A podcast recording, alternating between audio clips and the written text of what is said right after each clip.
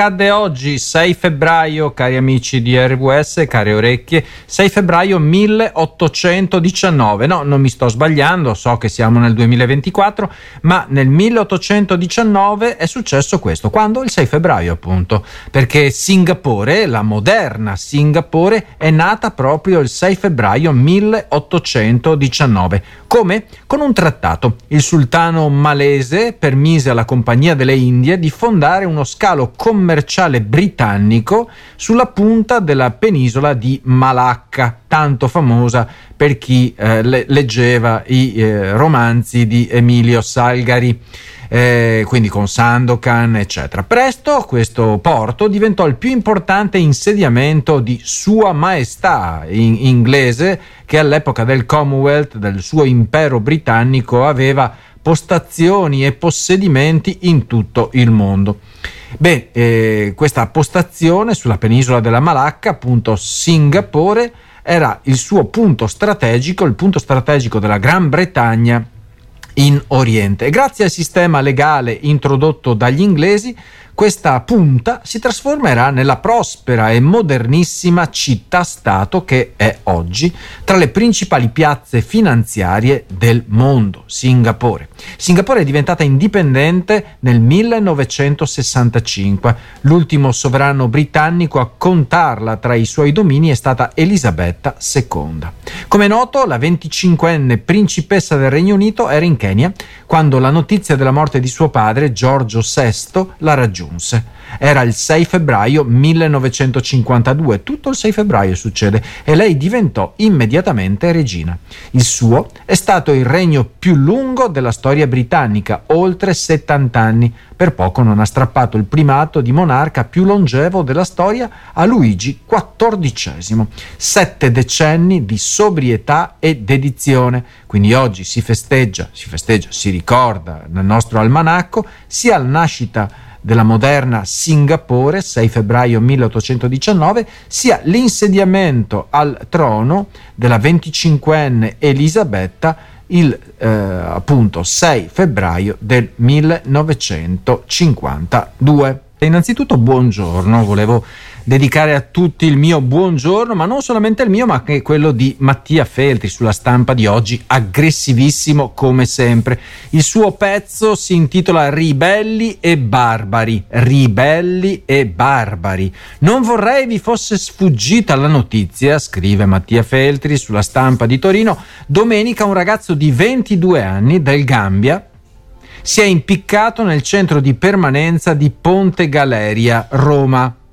Era arrivato in Italia a ottobre per provvedere ai due fratelli più piccoli ed era stato rinchiuso nel centro di Trapani. Poi, da qualche giorno, trasferito a Ponte Galeria. Quanto o quando aveva capito che non c'era speranza di lavorare né via d'uscita, il ragazzo aveva chiesto di rimpatriare. Se no i miei fratelli muoiono di fame, aveva detto. Ma qui, dove si spende la più tronfia retorica securitaria, non siamo in grado di rimandare indietro nemmeno chi indietro ci vuole tornare. Figuriamoci chi non vuole. Per la disperazione il ragazzo si è ammazzato. Li chiamiamo centri di permanenza, continua Mattia Feltri, ma sono campi di detenzione. E uso un lessico prudente. In Italia ce ne sono dieci e quello di Milano è sotto sequestro perché alla fine dello scorso anno c'è entrato un pubblico ministero con un medico e la guardia di finanza e ha trovato cibo avariato e nauseabondo, spazzatura ed escrementi ovunque, malati oncologici o psichiatrici, affetti da epilessia o epatite, privati di assistenza e cure. Lì dentro c'erano 50 zombie, ha detto il pubblico ministero. In altri casi sono stati trovati servizi igienici senza acqua, detenuti imbottiti di rivotril, chiusi in gabbie, gonfi di botte, ridotti a pelle e ossa. È così da anni. Ci sia il governo alla destra o alla sinistra. Domenico, anzi, domenica, dopo che il ragazzo si è impiccato, nel centro è scoppiata una rivolta e in 14 sono stati arrestati. Forse in prigione andranno a stare meglio, ma è un paese straordinario, quello in cui va in prigione chi si ribella alla barbarie.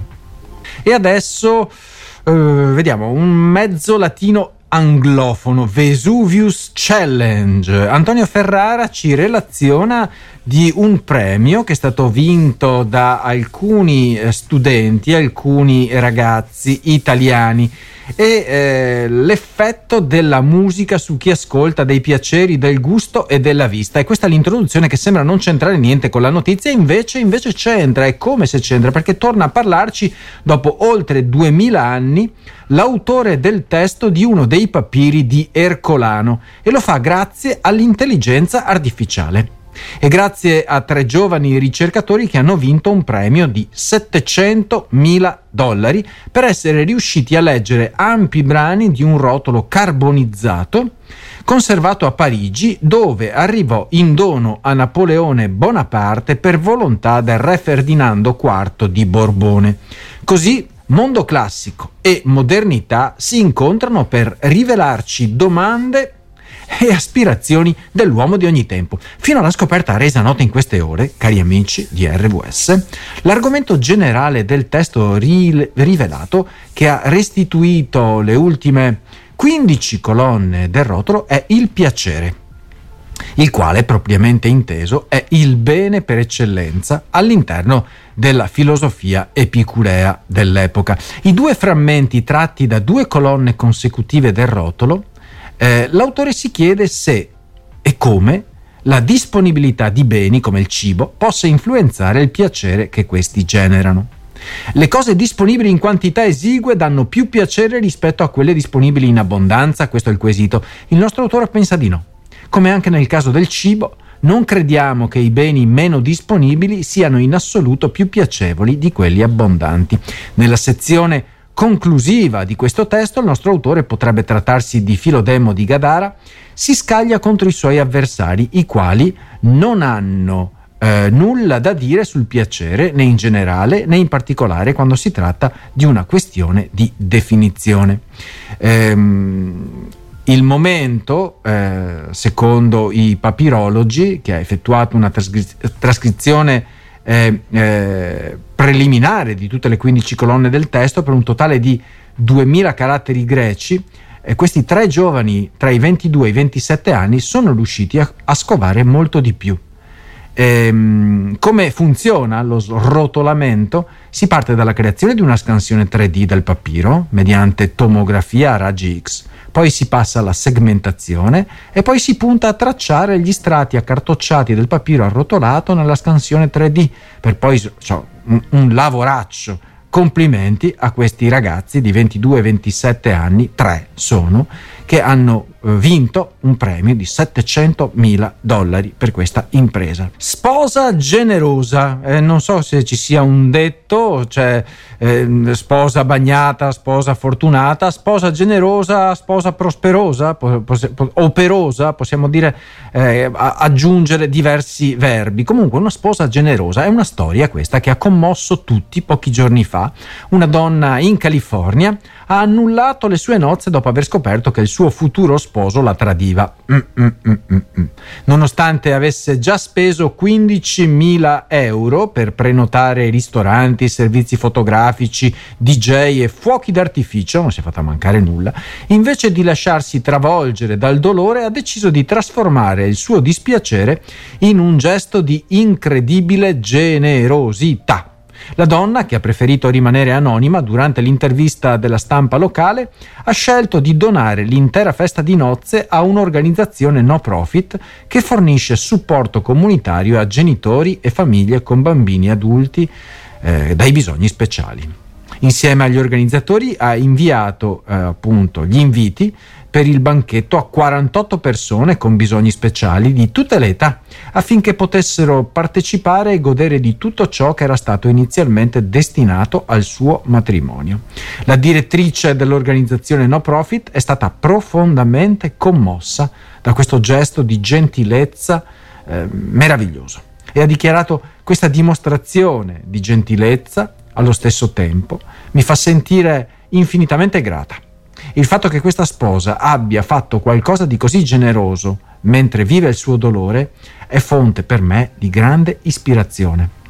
Questa storia, cari amici, mi secca fare la morale, ma ci vuole la conclusione, dai.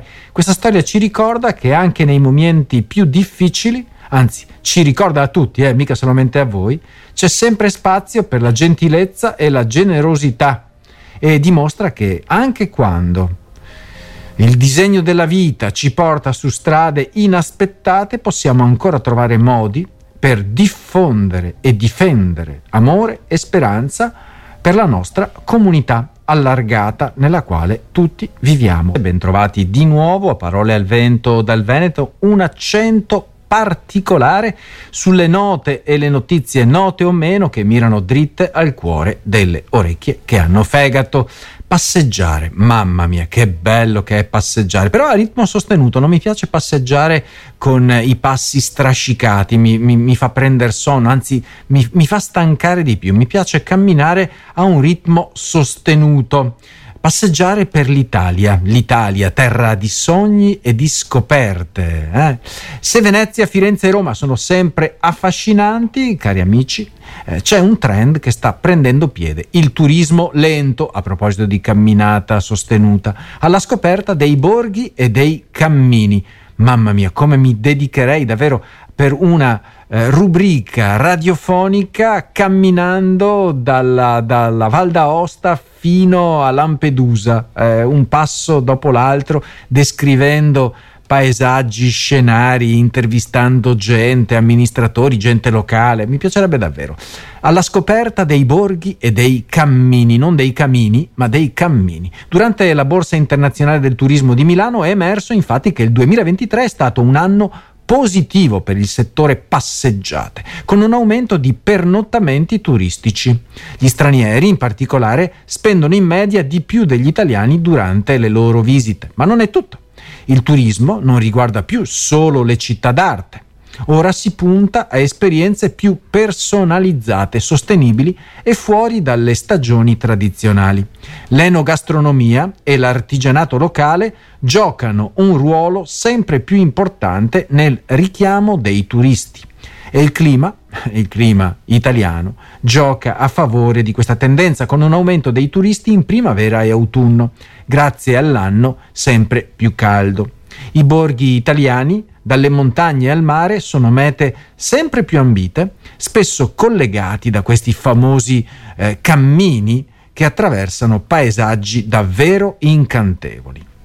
Questo tipo di turismo, detto lento, andamento lento, mi ricordo una canzone, Tullio D'Episcopo forse, sta diventando sempre più popolare, soprattutto tra i millennial desiderosi di esperienze, come dire, autentiche, eh, di, di qualità, non dimentichiamo poi l'importanza degli eventi, che non sono solo eventi, ma ce ne sono tanti come sportivi, eventi sportivi o religiosi che attraggono anche questi un buon numero di visitatori. Insomma, cari amici, lo sappiamo, l'Italia continua a essere una destinazione ambita non solo per le sue città d'arte, ma anche per i suoi tesori nascosti, i suoi sapori autentici e le sue tradizioni uniche. È un viaggio che non smette mai di sorprendere. Eh, cari amici, parole al vento dal Veneto e lasciamo la parola a Don Antonio Mazzi, una persona che non predica e blatera solamente, ma una persona che da una vita si occupa degli ultimi, dei più deboli, dei fragili, dei giovani.